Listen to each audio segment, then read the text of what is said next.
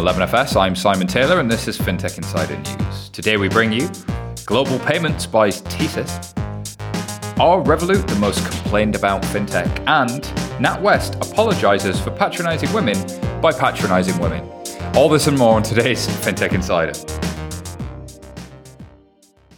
Welcome to episode 327 of FinTech Insider. We are coming to you live from the 11FS office in Devonshire Square, London. I'm Simon Taylor and I'm joined by my colleague and co host, Mr. David Brear. How's it going, David? Super, super good. I'm um, just about back on UK time. It like took me way longer than I expected to to get over you New had York. a little road trip to the States. A little Uh, road Anybody trip. that listened to episode 325 will have heard uh, some of the outcomes. yeah, I, I'm kind of missing the like crazy big sub sandwiches and the stromboli, but like I'm uh, yeah I'm back in back into the UK stuff. You're adjusting. That's good stuff. Alrighty. As always, uh, we're not alone. We're joined by some incredible guests this week. We have uh, making a new show debut is uh, Norris Koppel, who is the CEO of Monese. How are you doing, Norris? I'm very good, thank you. Uh, Happy to be here. Thank you so much for joining us. Big, big fan of Monese and everything you guys do. And of course, uh, friend of the show, Gary Turner, and uh, of course, co-founder and MD over at Xero. How are you doing, Gary? I'm good. It's great to be back. I think it was 2016. I was all, uh, like, you guys only just got going. weren't you? Oh, man. You're, you're an That was OG. last one. Yeah, I'm Definitely like a FinTech Insider OG. OG panelist. we like that. We like that. And of course, making a welcome return, Helene Panzarino, who's MD at Rainmaking Colab. How are you doing, Helene? I'm very, very well. I think my last appearance was with the all female panel, if I can remember correctly. Yeah, not too long ago, I believe. Um, all right, let's get on to the first story this week. Um, the first story uh, comes from Reuters, and this was about global payments buying TSYS for $21.5 billion in the latest, and I'm using air quotes here, fintech deal. Um, so, uh, Global Payments Inc. said on Tuesday it's going to buy Total System Services Inc. Uh, for 21.5 billion in stock. Um, it's the biggest uh, ever by Global Payments, and it comes uh, after, of course, the recent WorldPay and uh, FIS, I believe it was, uh, deal that happened. The combined company, which will take the name of Global Payments and have dual headquarters in Atlanta and Columbus, Georgia, will be led by a 12-member board, six directors from each firm. My goodness. Thoughts on this one? I mean, that's a lot of money, isn't it? But uh, but I guess when you're in a situation where essentially the, the you think of the amount of contracts that places like TSYS must have, you know, they must be 15, 20 year deals. Like 21 billion can probably add up quite quickly given the amount of places that those guys are actually deployed, right? Um, so while I'm probably going to get into the sort of semantics about whether or not TSYS are actually a fintech player, which I'd probably question quite hard. Yeah. Um, maybe that 21 billion probably isn't too far off the mark. Thoughts on this one, Gary? So I think, I mean, so the, the, the strategy is kind of hiding in plain sight with the name Global Payments. They're obviously um, have pretty big aspirations. Um, and I think what this is another one in a line of pretty big deals and big investments that are being done in the industry at the moment. So I think actually, if you zoom back, we're in a real boom time. There's lots of big deals happening, and particularly in payments. And I wonder, it's like like half seriously, if it's businesses like Xero that are partly to blame because we're taking.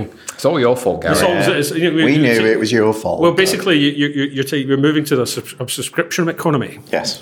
And so, in terms of volume, then then the number of payments that are happening on credit cards in business are like multiplying by twelve because everybody's paying for things monthly now. Um, and so, I wonder if actually, when you I if anyone has any research on this, but um, there's obviously a lot happening in lots of spaces in financial services, but definitely payments feels like a really hot one at the moment. And I wonder about businesses like Stripe um, and even the likes of an Adyen and, and all of the players in that sort of uh, ecosystem of um, merchant services that have been in the e-commerce space that have, you know, Stripe in its own right is valued at nearly 20 billion, Adyen something like 18 billion. Uh, by making an acquisition of, of this sort of size around 21 billion, you're basically saying, well, those new fintechs are every bit as big and every bit a threat. So, what are we going to do to defend against that threat? Well, we need to buddy up and make sure that we can operate at that kind of scale. But what I wonder about is, you know, M and A always looks great on the slide. It's like we've got this bit and you've got that bit, and now if we make those two things kiss, we've got the perfect couple. But that doesn't work in reality all the time. What you end up with is a lot of businesses where you can never release the efficiencies because you've got legacy technology, legacy cultures. Will the two cultures play together? I, I really don't know if this works out. I mean, any thoughts on that? It's a little bit like uh, Deutsche Bank and Commerzbank, and you put two things together. Do you get a better thing? That's always uh, questionable, I guess. So is it is it a, a, fear of play or is it the true sort of uh, power emerging here? Who knows? But it's very very very clear to me that uh, new players like Stripe and so on definitely are squeezing the old players. Yeah, I mean it's it's really interesting to see. I think we forget really quickly that big banks have been through this cycle. You know, like yep. success and therefore investment potential has led to people doing M and A's for the last what fifty to hundred years, mm-hmm. and this is actually what's led to the bank, big banks actually being in a situation where they've got all of that you know multi monolithic architecture that actually sits in the back office, which is really hard to say after a bottle of red wine. multi monolithic um, architecture know, right? after a bottle of red wine. Somebody get this man a drink. Exactly. I think I probably need a sticker of some description for that. But um, but so being in that situation where actually they can do those things I mean, so long as they really learn from the past generations on this, where essentially if it's like, I, am not sure. I, I, I see this more as a, the 21.5 billion is based on valuation of probably contracted revenue. This isn't about necessarily the potential of the organization. This is probably revenue that you could eke out based on where you where you are. Yeah. And fundamentally, I think there are you know real you know we are at a significant sort of inflection point when it comes to the technology at that level. Um, so it's going to be really interesting to see how players like TSYS would have managed on their own, and maybe this is their this is their opportunity to kind of get out of the game before the game gets really really difficult. Interesting times. Um, there was an interesting slide that I've pulled up here that came out with the investor deck that sort of uh, does have like global payments has this thing in omni-channel. TSYS has that in omni-channel. You put the two together. Ah, so I, I take your point, David. It, th- like there's a big bit of hype and story here about well well, look at all of these complementary bits of the puzzle. But no, it's it's somebody's gone and done the maths and gone and done the, the, the brutal hard work. I mean, you know how I feel about when everybody uses the word omnichannel. Yes. It's made up. It's not a real thing. Omnichannel is not real, people. Alrighty, time for the next story. Wow. Uh, this story as well. Uh, Revolut leads fintechs in complaints to the ombudsman. So the, this story comes from both the Financial Times and This Is Money. Uh, Revolut is the most complained about small online bank. Um, the bank, which has uh, 2 million customers, uh, had 171 claims made against it between 2015 and 2018, according to data from the FT through a Freedom of Information request. That compared to just 82 complaints about Monzo, its rival. Um, Despite receiving more complaints than Monzo, Revolut received far less complaints than traditional banks such as Barclays and Lloyds, which got more than 100,000 complaints in the same time period. Um, although the banks say things like uh, having been operational for longer than our competitors and with a more diverse and innovative product offering, would expect uh, to experience some complaints. um, so in 2019 alone, uh, Revolut, of course, there's some context here. Uh, they've experienced scrutiny from the UK's Financial Conduct Authority and the Advertising Standards Authority and the Lithuanian Parliament. Um, but my goodness, that's one complaint per nearly 12,000 people. Is is that this bad? And it's interesting that uh, the headline is Revolut is the most complained about small bank, not the headline is big banks have really complained about. I'll be honest with you. I think this is like interesting headline writing but I actually think they're making a lot out of very little. Mm-hmm. Um, you know, we're in a situation where I think it's become reasonably fashionable to like try and beat up Revolut to a certain degree. Yeah. And given the fact that Monzo only does a current account, but Revolut does, you know, stocks and trade stuff that you can buy all sorts of weird and wonderful cryptocurrency out there. You can do uh, international things. You can do all sorts of different stuff that Monzo doesn't do. They've got an expenses card for business. They've got all sorts. Yeah, I would expect. You know, they have a premium account. They have like so they they have a bigger customer base. They have more different products that they do. They're in more countries. yeah. I sort of don't. I'm not really surprised. You know, it, it's um, it's a weird one. I think there really does seem to be a um, a real bad kind of um, swell of like ill feeling towards Somebody, Revolut. Yeah, it feels like somebody's had to go, go get these brands. Well, I think yeah. So, I mean, Revolut have had a few headlines in the last few months, and what was it? Oscar Wilde said, "Well, the only thing worse than being uh, talked about is not being talked about." so. Um, and the, and so I think I would agree with you, David. I think there's a bit of it's a bit of a, a, a sport at the moment to, to kind of give uh, Revolut a bit more scrutiny, perhaps. Um, I think, though, what it shines a light on, and, and so clearly people making complaints is one thing, but I think we see an increasing um, prevalence of businesses actually publishing their net promoter scores. Mm. So actually, you're always going to have detractors. There's yeah. always going to be somebody, either your product's not right for, mm-hmm. or they got you on a bad day, or, or whatever. You can't satisfy 100% of the marketplace.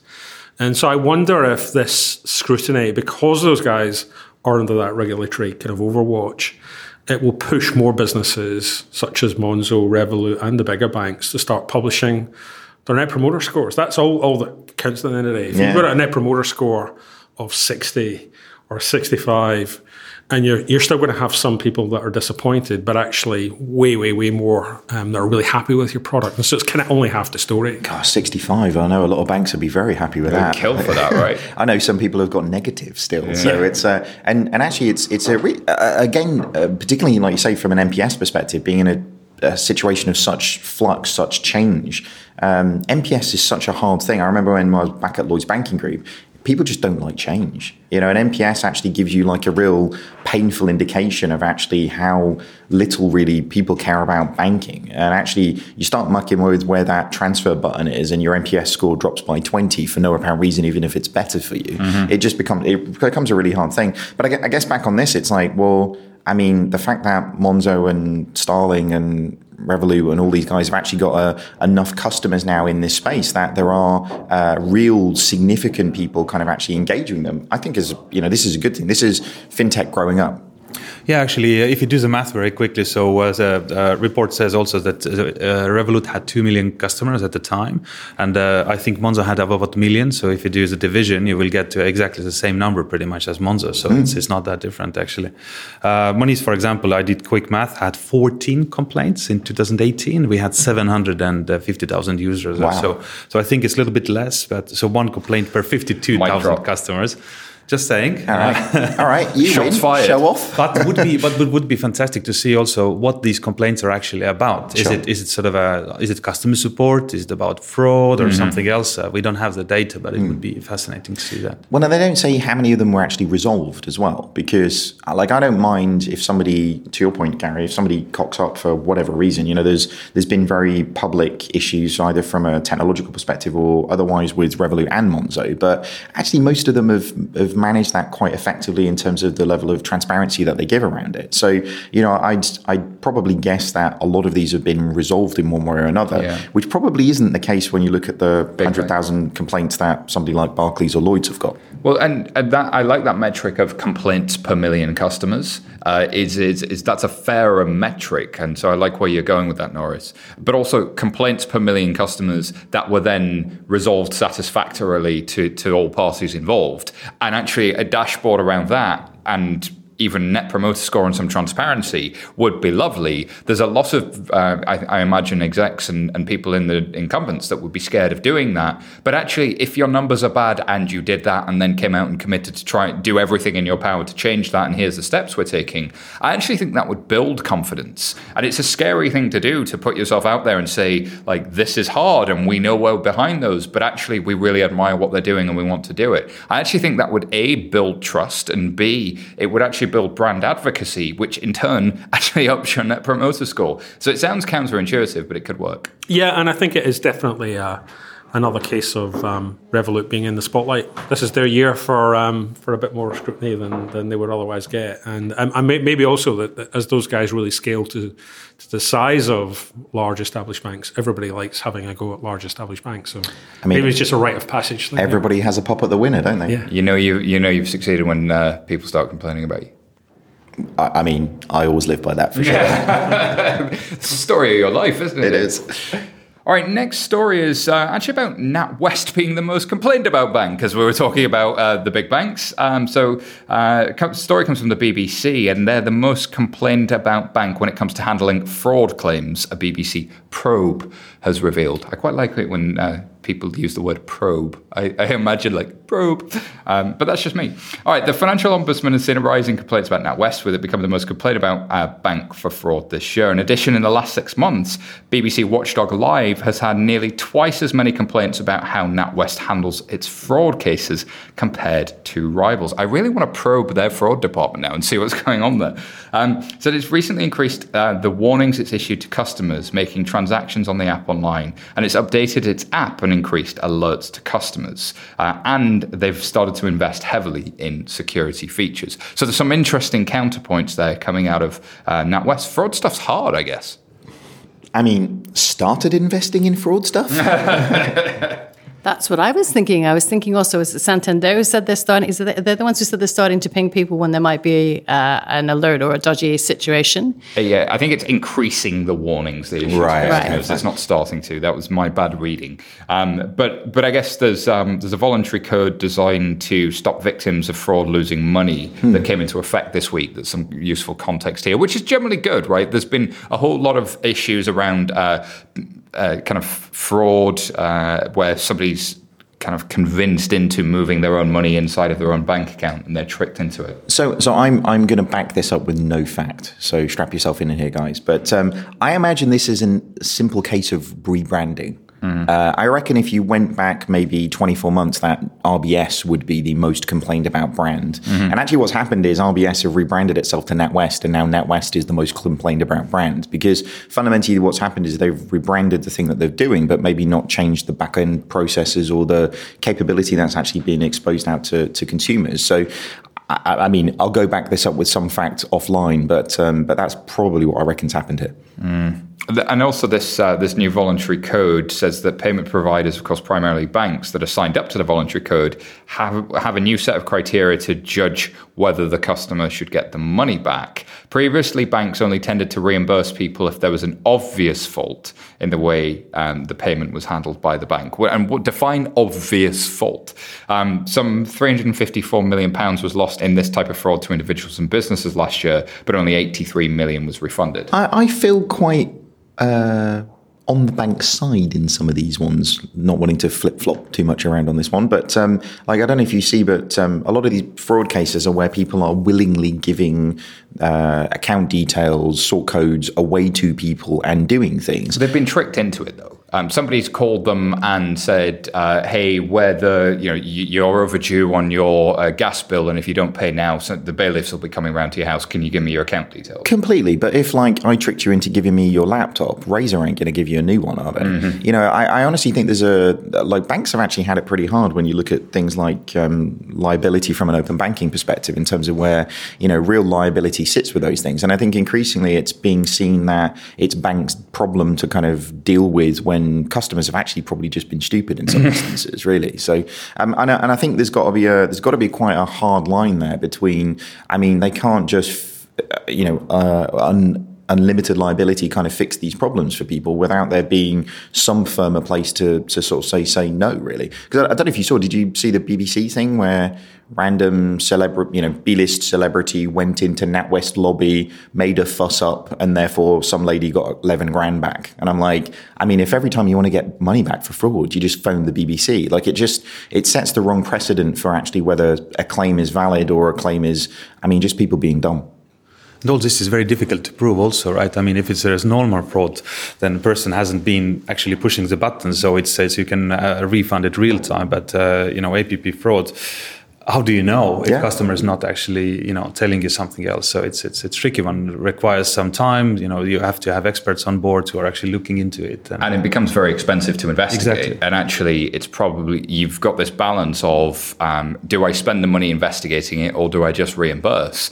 And and so there's an interesting user experience point here about all of these additional alerts in order to help people are actually annoying people. So is that the net benefit that we wanted to do was end up annoying customers because it looks like the you know this voluntary code has forced people into making customers more aware. But actually, I think there's a, there's a challenge in the execution path here of how you're making people aware. Um, maybe just lots and lots of alerts are just annoying.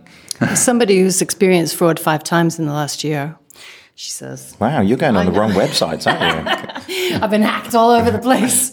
You start to question whether or not the text message is really from the bank that's telling you that there's a potential for fraud, first of all. So then you don't know what to do. And you think, should I do it? I shouldn't do it. Is this another scam? And who am I going to call to find out if it's another scam as well?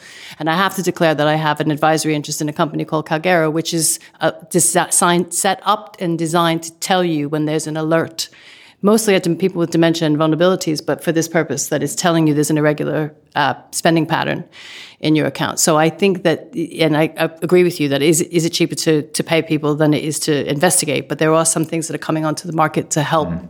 Well, and I think generally the issue around SMS being uh, with mm. with phone number porting, right? So it's actually really easy to mm. uh, impersonate somebody, port their phone number to another number, and then get the SMS sent to that new phone. Um, so there's a whole bunch of tools that the fraudsters have in their arsenal.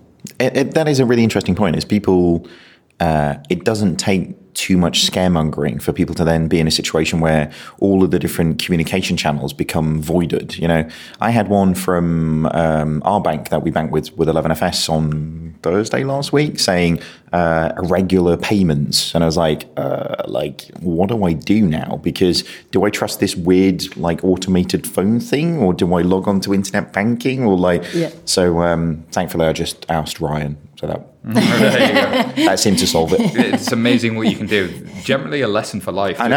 I mean, Tank does everything. He really does. God bless our COO. All right, next story. Uh, Plaid, uh, or Plaid, if, if you want to say it with a British accent, uh, comes to the UK. A story comes from Quartz, and the Silicon Valley fintech is looking to supercharge access for financial data for the UK startups. And of course, this was covered by the Financial Times. It was covered by Finextra. So this was pretty big news this week. And of course, um, Plaid launching in the UK as of, I believe it was sort of uh, last week as you listen to this, is connected to eight of Britain's largest banks and neobanks, uh, which it says will give the UK fintech businesses instant access to 70% of personal current accounts across the country. Um, Emma, a money management app, has already plugged into the system, uh, and the company's opened an office in the UK, plans to hire 25 people. And of course, uh, for fintech in the UK, this is an incredible boom, says Plaid co founder uh, Zach Perret. Um, and it's the market we always wanted to be in. Uh, access to data is, isn't, of course, their sole aim. Uh, and what it's focused on really is going to be the analytics and the insights that kind of sit around that. So, wow. Um, Plaid's ambition for the UK, uh, pretty interesting timing. They've done well. They're valued over 2 billion in the US. Uh, but the UK's quite a different market to the US, you know, much more consolidated banking market. But there's the regulator driven APIs. Where do we where do we stand on this one? I think it's uh, really welcome to the uh, consumers and also the industry uh, because uh, the world is definitely moving in, in that direction. And for example, when we look at uh, Monese, which is very much uh, relying on, on customer data and analytics, I mean, integration with Plaid would be would be incredible.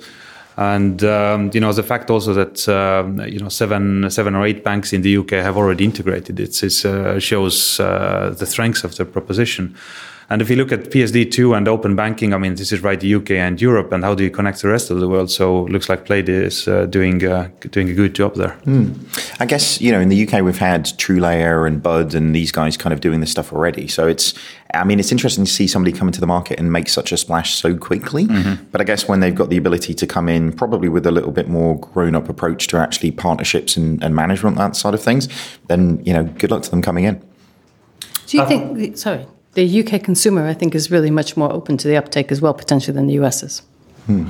Yeah, I mean, as we're moving into open, open banking, obviously, um, uh, you, you, could argue that why do you need an aggregator anymore than the role that aggregators played prior to standardization of, of, of data exchanging uh, was to be that middleware, be the kind of like the connectors. But but I think actually. Um, almost counterintuitively, with open banking coming in, I think there's going to be an explosion of demand for connections and, and data sharing and apps connecting to different banks and financial services providers, and there will be more of them. Uh, and actually, rather than building point-to-point connections, even with APIs, it st- still takes time. Still, mm. you've got to spin up discrete projects for every connection, and actually plugging into one black box that does that, I think, has value. Yeah. So clearly, they see that as an opportunity. I, I think they the interesting thing with these guys is they set themselves up very much in a similar model to Stripe did, in terms of they are they're all about just get the quickest, easiest integration. This is how the, you know, this is the simplest way to make these things happen. The website is fundamentally geared towards engineers, not to, you know, end uh, end consumers, which, you know, might be the differentiation if you're looking for just making something happen really quickly. Bingo. Uh, this is, they've understood who the ultimate audience for this is going to be. It's the builders, it's the engineers, it's the doers. And I think that, uh, that model has a, a, low friction first step that you can take. If you can be getting it working against your own bank account in 60 seconds, then the traction that gets with an engineer and development team to want to keep using that thing. Uh, you see this a lot with um, with SaaS um, platforms where you know, somebody on their expenses card buys the thing and then that thing ends up inside the organization all over the place and then the developers are talking about it and then eventually it, it sort of becomes the thing. Um, it's a really nice beachhead in. Well, the, um, but also from a branding perception standpoint, mm. they've got they've got quite a lot of momentum, which I think gets them attention. Yeah. Which and, and, those two things combined could be really interesting. Well, it's it's the virality of that as well. Like engineers talk together. It's like what you did with Xero, right? It's, you know, accountants talk to one another. So working with accountants to do these things means actually Xero spread like wildfire rather than you know consumer by consumer, if that makes sense. Yeah, definitely. And I think I think, uh, I guess they have to be careful they don't become some kind of prototyping tool where you can spin up a new product or a new connection on Plaid really, really quickly mm. and then prove that it works or doesn't work, and then you go and build strategy directly. solution. Yeah. You know what I mean? So uh, it'll be interesting to see, and of course, they won't be the only people doing it either. I guess you could say the same about Stripe, though. Would Stripe be a prototyping tool, or is it actually something that's just so easy to work with and use and so cleanly documented um, that developers just default to it and it gets deeply integrated at almost no friction? If you're the easiest thing to use, then you, you one could argue you get used the most. I'm just grateful that um, they're, they're, they're, not they're not aspiring to be the Uber of uh, banking financial services. That metaphor seems to have gone by the wayside. Thank goodness. Um, and also, um, there were a lot of US banks that were really skeptical when Plaid launched at first, um, citing you know, the, typical banks. Oh, uh, it's going to be not secure. It's always the first thing banks say when they don't like something. That will not be secure. It cannot be secure. Um, but actually, Plaid since raised money from Goldman Sachs and Citigroup. So actually, the opposite is true. Plaid would argue that uh, you could have a situation in which people are coming through to you. You're sort of like we saw with the open banking implementation entity. People are coming to you direct, and you probably don't want that. Mm. You want this layer in which that's being more secured, and you've got one sort of point that you can control and manage rather than 1,000, 2,000, mm. 3,000. It, so. It's amazing how. Um, when they're then successful, that all those people show up really quickly. Isn't yeah, how about that? Um, just, some of the UK banks as well are probably grateful for the fact that they've been bashed around about open banking for a while. So it's nice to have a good news story. Absolutely. um, so our FinTech Insider USA episode two, um, Sam Maule spoke to Lowell Putnam, who is the head of partnerships at Plaid, and of course he was formerly CEO of uh, and founder of Quovo uh, that were acquired by Plaid earlier this year. So give that a listen. Plaid talk about their business model, how it works works and how they see it protecting customers and banks. So that's in the uh, FinTech Insider stream right now. Alrighty, next story comes from CNBC. Uh, a Goldman Sachs rival apparently pulled out of the Apple Card deal on fears it may be a money loser. David, I'm just going to throw straight to you on this. Uh, I mean, this definitely sounds like sour grapes to me, doesn't it? Here, it's like, hey, that thing that looks like it's going to be really successful that everybody wants one of yeah, we could have had that really if we wanted to. You know, it just seems it does it? seem very very odd to me. But and and why even come out and say it? It just seems unnecessary, doesn't it? So um, yeah, I don't know. Sour grapes to me. Uh, the, this line here as well that um, apparently somebody from Citi um, messaged somebody at uh, Goldman saying, "Dude, if that portfolio ever makes money, I'm buying you a beer."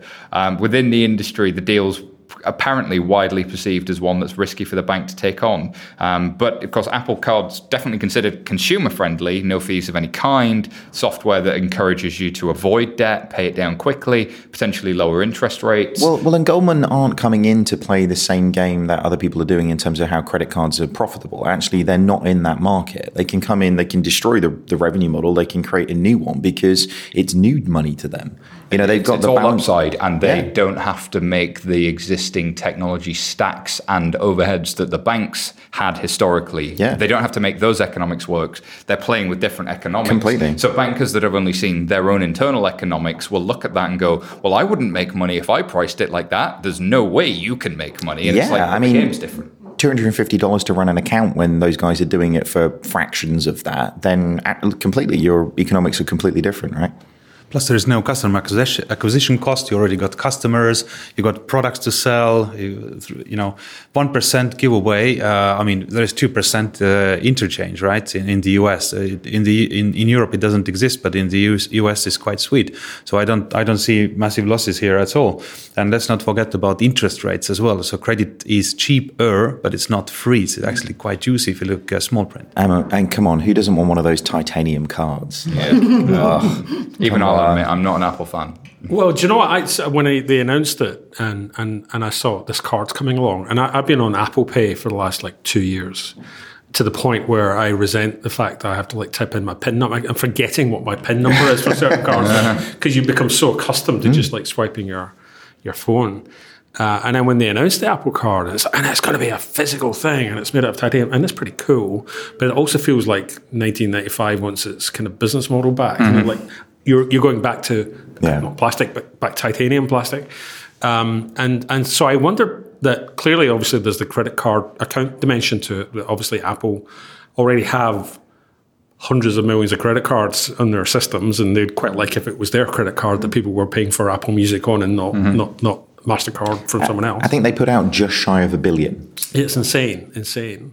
Um, but I also wonder I, I- the fact that they're, they're, they're making a big thing of the physicality of the card, and it doesn't have like your number on it or anything, and and that's kind of cool. But I wonder if there's also so I I I'm, I use Apple Pay, but I imagine I'm in the minority still, and people still need to be weaned onto using something like the Apple Card, and payments will eventually get rid of the titanium. Well, and like US market, right? You know, like cards the, are still the- a the big New York thing. subway um, will have will support Apple Pay. I think as of this week or next week. Um, so that's coming soon. I think that change and inflection point is starting to come to the US. Uh, and what's interesting about Apple is its users love the physical device. Like people fall in love with the the how it looks and how it feels. And so it doesn't surprise me that Apple, an aspirational brand, has tried to do something aspirational and that's about status. Which credit cards sort of always had that. You know, you always had the Amex Gold card, the Platinum card. There was always this status section of the market. That, but with different economics, I think is quite an interesting place to be. Just give me three percent off some aluminium stuff, and I'm in. Okay, the rest of it is detail. I'm in. I think uh, you- you're right in the results of the research was that if you're an Apple user, 49% of them would said that they would use it to pay if there was uh, an Apple credit card, as it were, and there was something physical there. So I think it, it, it does speak to the Apple user. And you're right, the uptake. I think last year in the, the payments race, Cross for Money 2020, when someone in our team was trying to do it with an Apple device and with the watch, she couldn't get that thing to work in hardly any locations because in the mid parts of the, the US, they weren't taking it up. And I go back to the point about the US, it's a bit slower. Do you know what? It's a lot better though. Like having um, having spent some time there last week and only been there maybe four months before that. Um, the notable uh, noticeable difference between those four months is is stark. It's coming, isn't and, it? And like you say, with payments coming on the what do they call it? Not the underground. Subway. Subway, the subway, uh, like it is changing, like week in week. That was week. adorably British, wasn't Uh, it? uh, sorry, The Bronx yeah. is up and the battery's down. Yeah. I, I mean, I mean, if you think you think that's adorably British, like imagine me in a week in New York type thing. I- it was a bowler hat and like an umbrella on my arm. I was like literally out of Mary Poppins. It was amazing. So we'll come back to that idea later. This is going to be an interesting one. Whenever bankers start poo-pooing something, it's a sign it's starting to succeed. So, um, you know, like take that as a signal. Uh, if if you're watching for, is this thing going to be a success? These things, I think Gary's point's a good one though. These these things always take a lot longer than maybe the the people who are supporting it suggest it might. Um, but that doesn't mean they're not coming. Uh, they're absolutely coming for you. Alrighty, um, that's it for now. We'll be back very very shortly. This deal sets apart. that this economy is We need to get down to business. We need Uh, clearly, the pressure is beginning. business investment. jobs. by Brexit. Live a Brexit. The more you hear about Brexit, the less clear it all becomes. When everyone else is shouting, listen. For the clarity behind the headlines, subscribe to the Financial Times. Visit FT.com. Today, customers are demanding greater value from financial services. They expect more agility, innovation, and security than ever before. Most financial institutions are held back by the shackles of closed legacy systems that limit transparency, block innovation, and ignore customers' demands.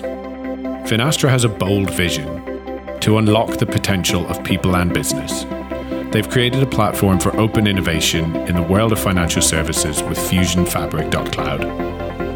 Their solutions span retail, transaction lending, and treasury and capital markets on premise and in the cloud. Start your transformation journey today with Finastra. Welcome back to FinTech Insider from 11FS. Uh, we're hiring, David. We need a bigger boat. Um, check out 11fs.com forward slash careers to find your dream job. Um, we've got roles in consulting, product design, tech, research, uh, foundry. Po- like we do a lot of stuff, David, and we got a, we got a lot of vacancies. I mean, we do a lot of stuff, don't we? We really do. so uh, check out 11fs.com forward slash careers now, and let's get on with the show. Uh, the next story comes from CNBC, um, and this is about Robinhood on track for at least a $7 billion valuation after an, with an upcoming funding round. Uh, the quote, popular millennial trading platform, don't know what one of those is, um, is in the process of a late stage funding round that value the company at more than 7 billion. Um, they've committed more than two, uh, apparently the company's committed more than 200 million, but the total could end up being higher since the round hasn't closed yet. Uh, and the company's moving further into traditional finance and has submitted an application to the Office of the Comptroller of the currency, or the OCC, for a national bank charter. Uh, so they're, they're planning to become a full bank and they're looking to get into that full suite of products. But they started very much with that sort of um, you know, execution only, mobile only investments platform good beachhead seems to be growing. People seem to like it. Yeah, you know, seven billion valuation. That's pretty impressive. I think calling themselves a millennial trading platform sounds slightly like sort of modern digital slavery type vibe, which is a bit weird. So they probably want to work out where the grammar goes. I, I think that's CNBC that called them that. Fine, okay. Um, but yeah, I mean, this is a, an organization that's come in. They've done incredibly well with the beachhead that they've got, and this is them basically diversifying around. Actually, how do they start doing something different? Mm, 4 million users in the summer to more than 6 million users by the end of 2018. That's proper hypergrowth as well. I mean, it, are the traditional banks, and especially the different, the traditional sort of wealth managers, in trouble here? People moving towards exo platforms? Is this E Trade that's in trouble? Like, who, who's going to hurt? I mean, only if they don't do something. Like, yeah. this is the argument that we always kind of make about uh, big banking organizations is it's only if they choose to do nothing that they're really in peril. Um, you know, Robinhood have been I guess, reasonably famed for having some regulatory problems, uh, slightly underestimating what it is to sort of go into markets. And they've had a reasonably sort of high profile retractment of a product, didn't they? Was mm-hmm. it a mm-hmm. savings product or something along those lines? Turned out they didn't actually talk to the regulator before they launched it, which, I mean, a bit weird, maybe naive, some would say. And there was also some uh, some speculation and some uh, negative press around them sort of selling the data about their con- customers' trades so that um, the the Flash Boys could front run all the trades. Um, the Flash Boys, yeah. So the hedge funds and, and, and any of the professional traders on the buy side firms, they can sort of see the trade coming, nip in there before you, and up your price right. that you as the retail customer have. They make money on selling that data, and you, you're none the wiser. Right. I mean, it sounded like some sort of male stripper group. That's what I was going. It was like Magic Mike esque, whereas uh, where okay, I was kind that, of. That would have been a much better mental image. Like this is Magic Mike trading floor. This is. Uh, I mean, I think we've got a name for the podcast. There's an episode title. Uh, any thoughts on this one? So, so to me, uh, full suite of financial products. Uh, I'm just wondering, being uh, you know full suite of financial product provider myself, I I, I know the it can be pretty tricky. So if you if you have something that works, which is not a simple product, but is still basically one thing that works. Uh, going to full suite, I mean, uh, there has been previously attempts and some failures, some successes. So uh, it's not guaranteed that it's gonna fly, right? No. Uh, so maybe maybe the high valuation is tied to that ambition. Um, I think it must be for seven billion. because it, it's definitely not on the revenue of what they're doing now. So it must be. And actually, we're seeing this a lot, aren't we? With crazy valuations being given to people who maybe the revenue isn't uh, you know the multipliers that are being made are, are, just kind of off the charts aren't they? So but like you say it's it's it's not just whether this could happen it's the complexity of going into all of these different product areas isn't it? And, and the market i mean if you go outside the uh, investment in stocks and so on the market is actually pretty saturated. In the us alone you got lots of uh, neo banks digital banks popping up here and there. You know come to europe is uh, you know there is uh, lots of people welcoming you here or not lot, and uh, it's Well, going of, to be course, tricky. of course, in the UK, you've got Freetrade um, that have, have begun to really gain some momentum in this space with, with an interesting community around them. The Exo mobile only sort of stock platform appears to be a type of fintech play that seems to be really, really hot right now. For me, there's kind of echoes of 20 years ago here. You know, so you have like 20 years ago, you had a couple of really great new technology breakout categories, so search and uh, e-commerce and Amazon and Google and Yahoo, and then all the big conventional businesses thought we, we have we're missing out on this, and so the, the global payments thing we talked about earlier.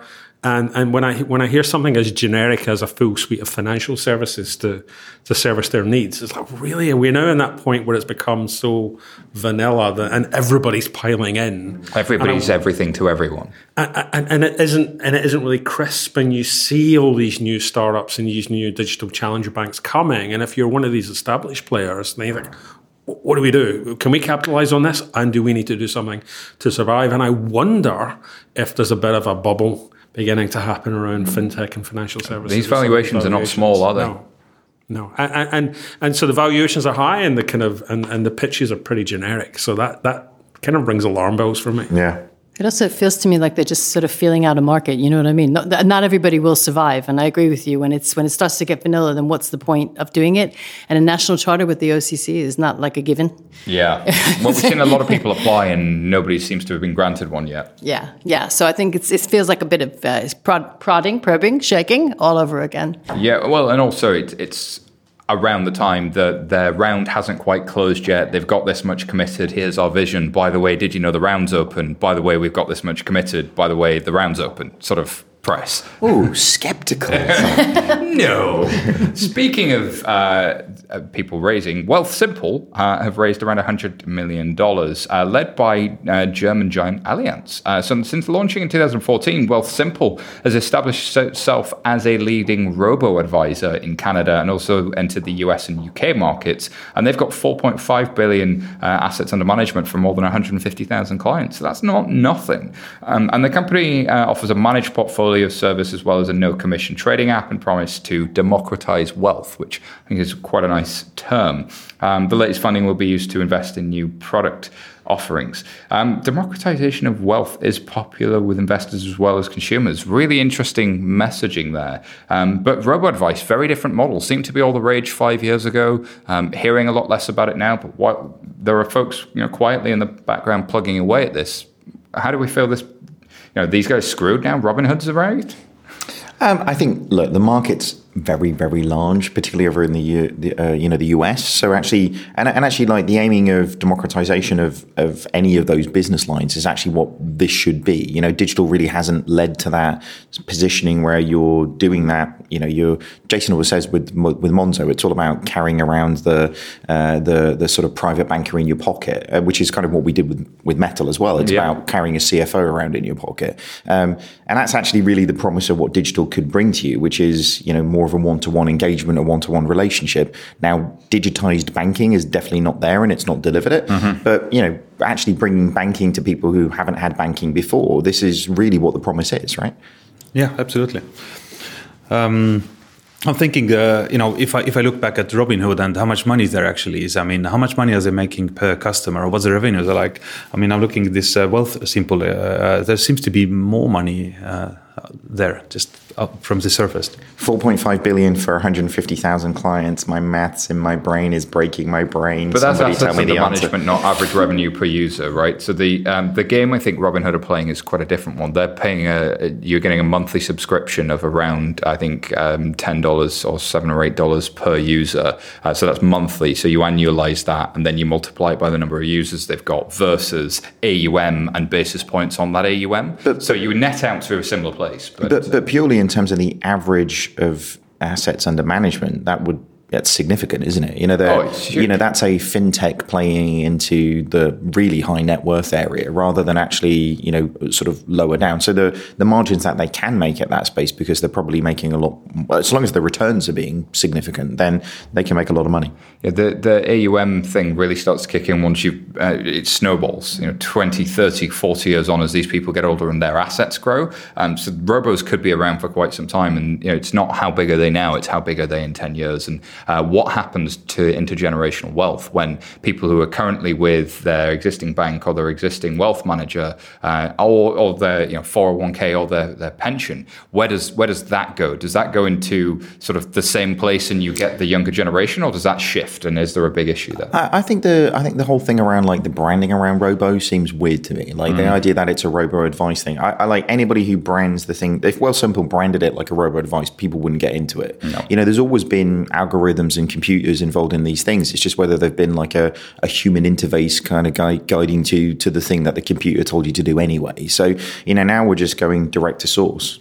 Seems relatively straightforward to me. Simple, although so long as it's not going direct to source and making you do what the people at the branch used to do or the people at the bank used to do, it's like designing the experience Yeah. for you rather than making you be the staff at the bank. Did you just say the wealth simple thing seems simple? This is starting to feel like an advert. We should move on. Yeah, all right.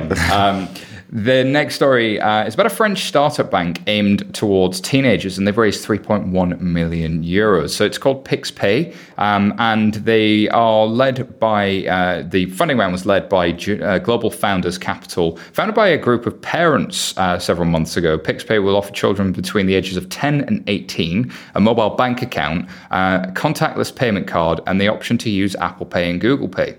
An app will uh, help with spending money and saving management, providing real time purchase notifications and analysis of where money goes, along with uh, offers from popular brands. Meanwhile, parents will be able to set spending limits, block purchases from some providers, and offer financial incentives for carrying out tasks such as household chores.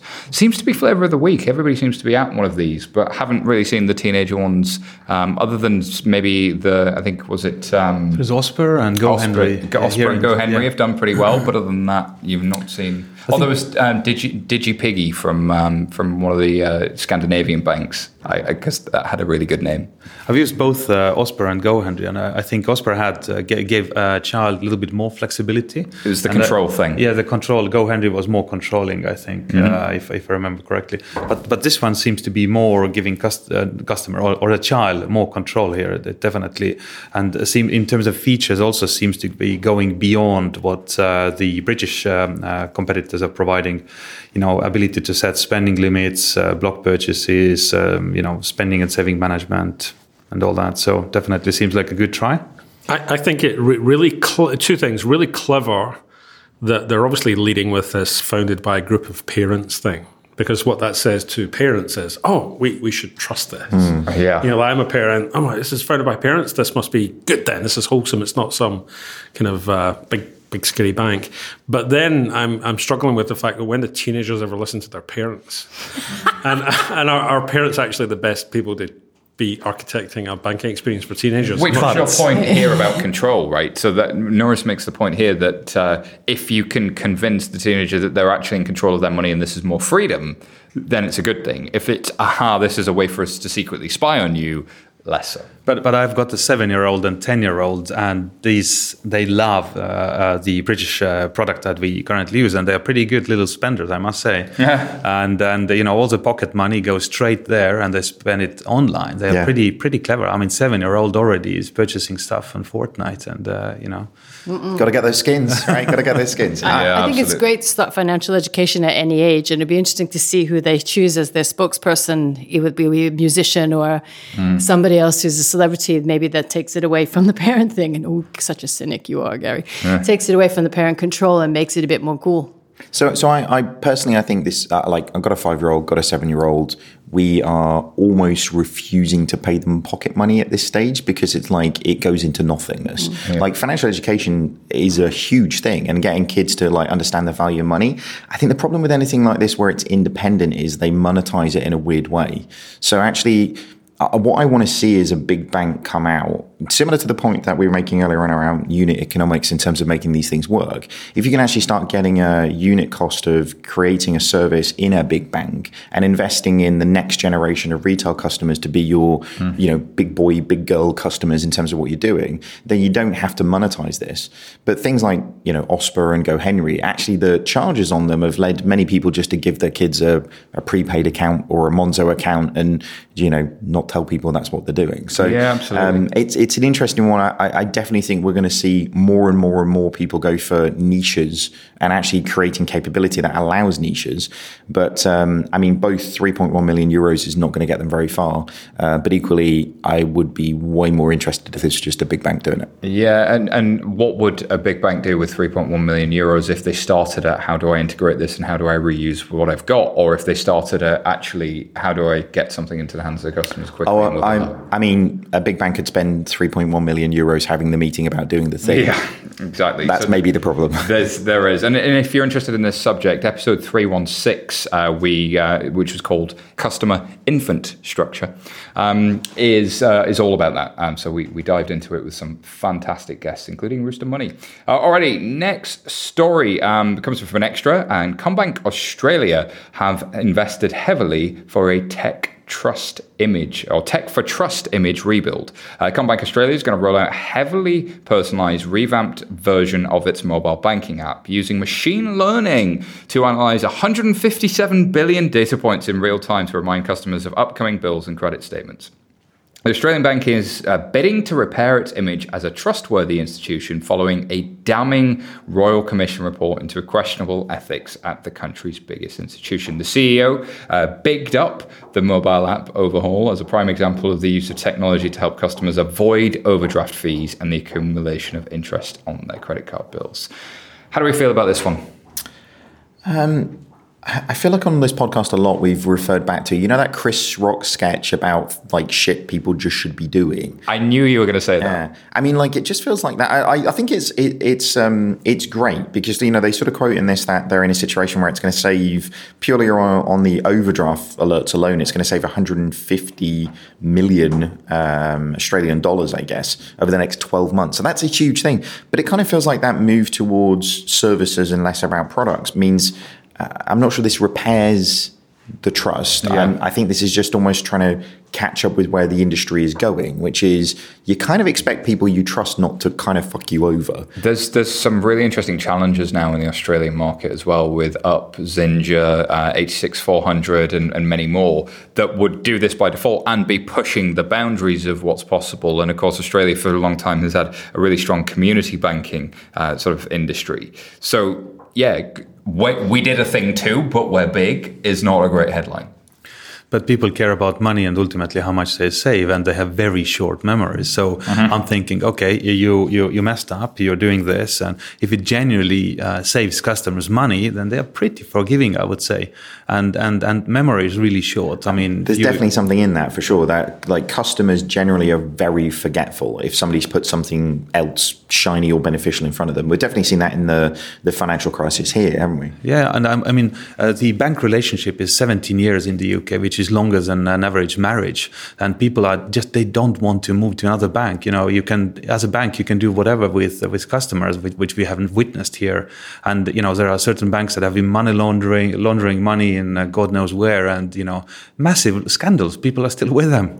Well, so this one in particular, uh, the Royal Commission report, which we actually covered in episode 295 of FinTech Insider, included forged documentation, failing to check people's living expenses before loaning money, mis-selling insurance, and among the misconduct charges, um, standout one from uh, CommBank Australia, they admitted financial planners charge fees to clients who were dead. So there, there's some there's some pretty messed up stuff um, in in, this, in here. Um, makes sense then that you would improve the app, but the cynic in me says, were you planning to deliver these features in the app, and you're saying using it as an excuse to say sorry, here's a nice thing, or is this like how much of this is genuine? Because like delivering features in your app that your app is kind of supposed to do and everybody else is doing is different to changing how you communicate and changing the culture, which is which is which is obviously a much harder thing to do. I think I must have been uh, overdosing on cynical pills today because I, I think I agree with you. I think um, you're going to have to do this stuff anyway. If you already earned um, uh, some uh, kind of damage on your reputation from, from, from the way that you've been looking after your customers, then fr- frankly, why wouldn't you try and say, well, here's, and, and so it's 150 million in fees, but for CBA, 150 million in, in that's a great, you throw that at the problem, you're throwing money at the problem Yeah. and begin to rehabilitate your image with your customers. And so I think they were going to do it anyway. They may as well try and maximize the story. But but again, the, like the 200 machine learning models. Um, no, no, no, the number of machine learning models in an app is, is the measure of like How good the app is. how cool you are these days. Yeah. it, it, it is weird to me that how you never see the challengers talking about their machine learning algos, but you see the big banks doing it. You never see the challengers talking about AI, but you see the big banks doing it. You never see the challengers sort of trumping up, hey, we did a feature. They talk, th- their communication is much more about how do you save money. Um, their communication is a bit more just pure transparent, like here's the numbers, like come have a look for yourself. Here's what's behind the curtain how different is that? Going back to the point David you made earlier about kind of net promoter score and all of that, there's there's a confidence thing here, which is you know, sunlight's the best disinfectant.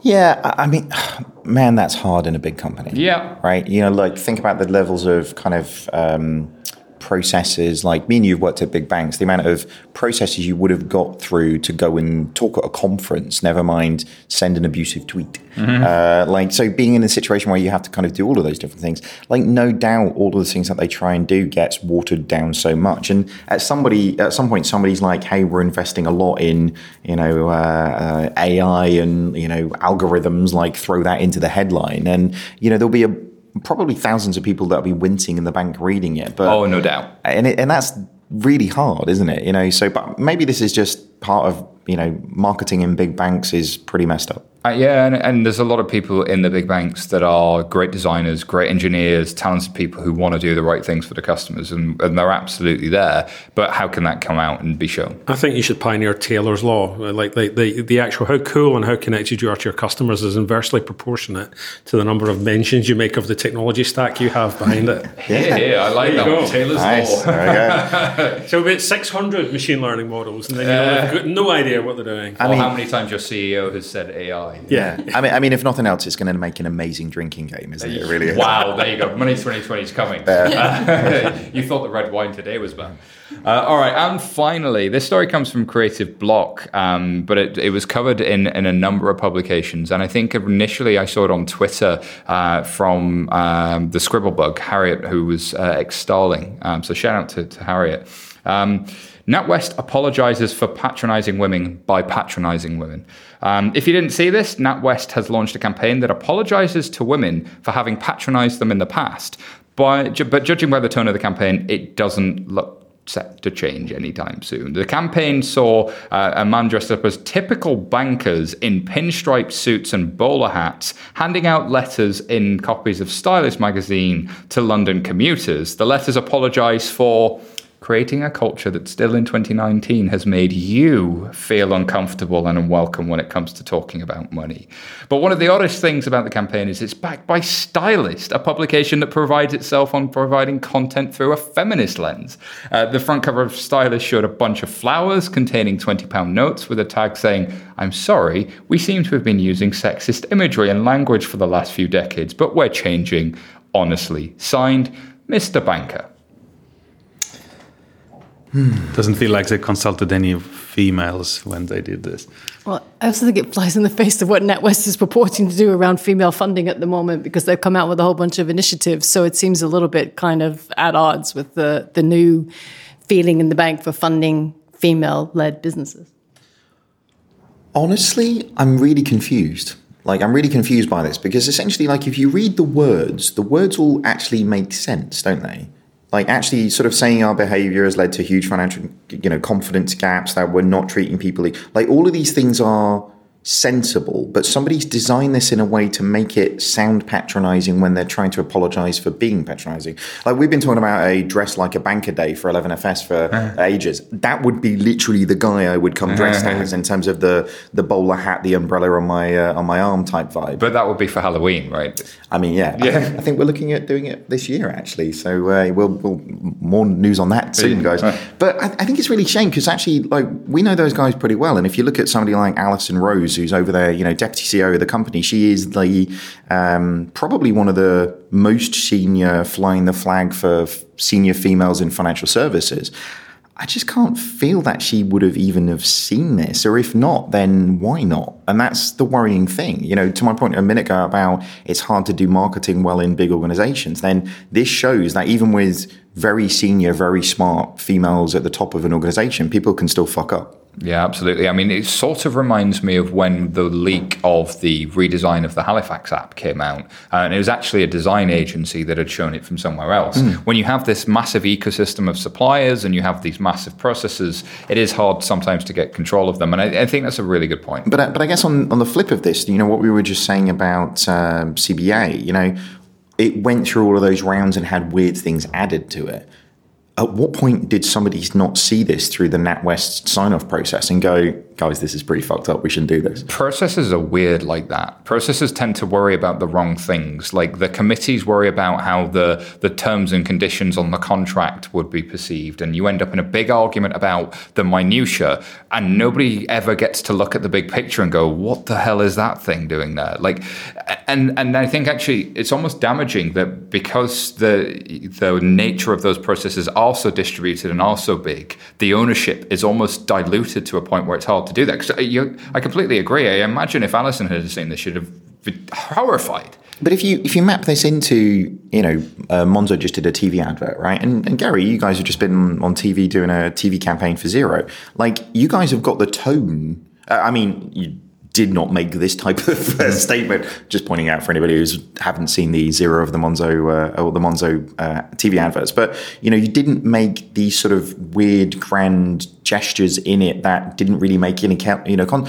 it reminds me of actually the Revolut problem that they had. You know, the the whole sort of you okay hun. Yeah. Like intent is so important in communications, and it feels like the intent in this was just off the mark. you know? I, I think this is the cla- uh, this is literally um, a, a, P, a PR agency has pitched a bunch of ideas, and this is one of them. And the intent is actually genuine. Yeah. And, and so, so like like many industries, not just banking, uh, the tone deafness that that um, has been demonstrated when it comes to where women fit and the messaging and just like the, the, the whole kind of white male patriarchy, which is a whole other conversation. So absolutely redressing the balance is really, really important and wholesome, and we have to do that. But this looks like a PR agency has pitched a bunch of ideas, literally lifted and and, and it's a good. It's a, its its intent is good, but the execution's not so good, hmm. and it just obviously hasn't had the the editorial sign off. And so and and and I and I when I read it, I thought, how many women were involved in this? Because that should have that should have been an alarm bell. I was on the round table for that report. I don't think anybody, no, hmm. many of the people wouldn't have signed it off. Yeah. Well, and of course, this report. Um, do you want to just give a little bit of detail about that? Oh yeah, I was, and my thing was on financial education for women who are raising finance because it is all about women potentially being excluded from the financial journey, whether that's lending or it's venture capital or other kinds of equity investment, and how can we change that? And NatWest, as I said, come out with some digital platforms now and they're moving into the space. So I was keen to get involved because I think it is about education. A lot of times I think people don't understand what's out there in terms of funding at the right time at the right price, so they don't access it. But also there are other things around fear and confidence, etc. But it's it's sad that again this will make the headlines. But Yeah. you know the Rose report that those guys have come out with, and you know people like Wincy Wong over at RBS mm. who are doing so much for championing females in financial services. And it's like, I mean, it kind of tarnishes. They, this tarnishes that in a weird, way. Because you have so way. many people you could point at and go, Yeah. look how good they are. Look at that example that we can all learn from. Yeah, I think we, we had a, a few weeks ago, a couple of weeks ago, when the, after the report came out, there was a bit of a celebration um, because it's an all-party parliamentary report, and, and everyone who was contributing to the report was there, and everyone talking about the things they were going to do. And I felt a sense of when she was there, Alison was there. This is a beginning, and now things have to happen. It's great to put it out there. It's great to report on it. It's great to see what we all said, but things have to actually happen over an extended period of time, or nothing will change. Absolutely. I think that uh, to cut them some slack because the intent is obviously obviously genuine and it's it's entitled the message to all women if the byproduct of this is actually it's a message to all men and what it's doing is surfacing the issue and that we're talking about it and, and actually if if the if the if the takeaway from this is actually men see this and realise that there needs to be changed, and it isn't isn't completely. Here is what tone misfired. deafness looks like, guys. Don't do that. Don't do that. But if anything, I've definitely got my Halloween costume sorted now. Yeah, which is good. absolutely. uh, I think we can all come as it. Um, all male panel dressed as bankers. Halloween is here. uh, that wraps up this week's news show. Um, thank you very much to our guests this week. Where can people find out more about you, Gary? Uh, so we're at xero.com. It's X E R O. We like really disastrous. We should have called ourselves Aardvark Accounting or something. we're at the very end of every list, list and it's not phonetically uh, spelled. You needed a number, man. 11. totally, totally. Uh, like Maybe so, a one, maybe two ones. so uh, xero.com, uh, and I'm uh, probably most contactable on my Twitter account, which is at Gary Turner. Fantastic Twitter handle. Um, uh, how about yourself, Ellen? Uh, Helene is in transition, so watch this space. But you can find me at H Panzarino on Twitter, and more news coming. Ooh, foreshadowy, foreshadowy, foreshadowy. Uh, Norris, how about yourself? So if you haven't tried Monese yet, I suggest you do it right now. Go to App Store, download the app called Monese, and I'm going to give you free stuff. So uh, if you use the code 11FS gift, you will get three months premium Monese, which basically removes all the fees. You can send millions abroad, use your card anywhere on the planet. All free, yay! Very good. Uh, I like the sound of that. 11FS gift, was that? Uh, 11FS gift. I like the sound Eight, of that. eight, let, eight characters. Very good. I'm signing up right now. Yeah, Yeah. me too. Have you already done it? I mean, no, I really am. Um, all right, how about you, David? Uh, you can find me over on Twitter at David Brear. And you can find me at SY Taylor. Um, what did you think of today's stories, listeners? Let us know on Twitter at FinTech Insiders or email podcasts at 11fs.com. And don't forget, if you love the show, please, please leave us a review. David still reads them out loud in the office. I do. Fantastic. I know no other way to read. Uh, you can find us on Twitter, Instagram, YouTube, Periscope uh, for a whole load more content, of course, including FinTech Insider on air and our new show, uh, Pulse Home Screen, which uh, sits with the creators of products and goes through uh, what is this product, how did you make it, what were you thinking, and what were the design patterns. If you are into building product, I think you'll absolutely love that show on YouTube and on Periscope. Thank you for listening, and goodbye for now.